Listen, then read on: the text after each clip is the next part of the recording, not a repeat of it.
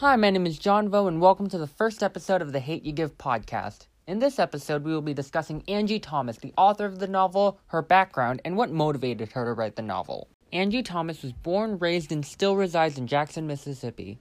At a young age, she had multiple experiences with guns in her neighborhood, even witnessing a shootout. Those experiences can really affect someone, and they carry those memories with them.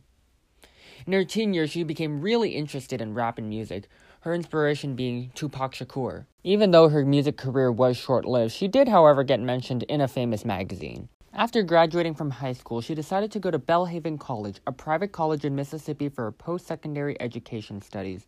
There, she received a BFA in creative writing, being one of the first black students to receive a BFA in creative writing there. Thomas wrote The Hate U Give as a short story while at college. She didn't think a lot about it becoming a full novel until one of her professors told her that her experiences were unique and that her writing could give a voice to those who had been silenced and whose stories could not have been told. Another major influence to write the novel was the deaths of countless black Americans at the hands of police officers, such as Trayvon Martin and Tamir Rice. And another major reason for it turning a full novel is that Thomas felt that it was imperative to grasp. And I quote, so many teenagers are affected by the cases. It's usually young, unarmed black men who lose their lives. End quote. She said that in an interview with The Guardian. She also saw the need for more black characters in young adult novels, so she wrote her own an amazing aspect of the novel that we have a main character who's a person of color. Thomas is also a major activist advocating for the Black Lives Matter movement, as well as mentoring young black people in Jackson and providing one on one support for those who are interested in writing. When she was young, Thomas felt a lack of black authors keenly, so although the book has universal appeal, to her nothing about it is watered down.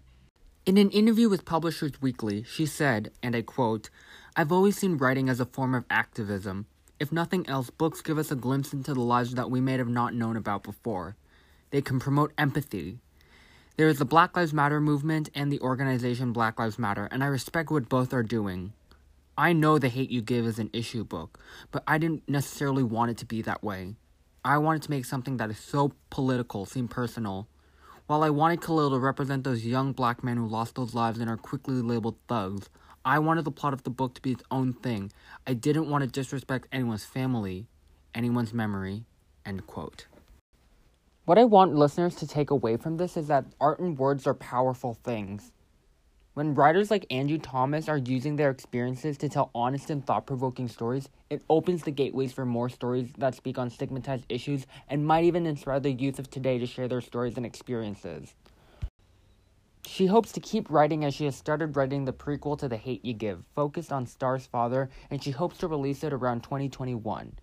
And she also wants to spread her activism and awareness everywhere she goes.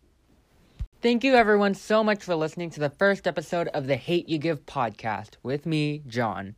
In the next episode, Shine Amanda will be discussing the Black Lives Matter movement and the U.S. police. Bye, everyone.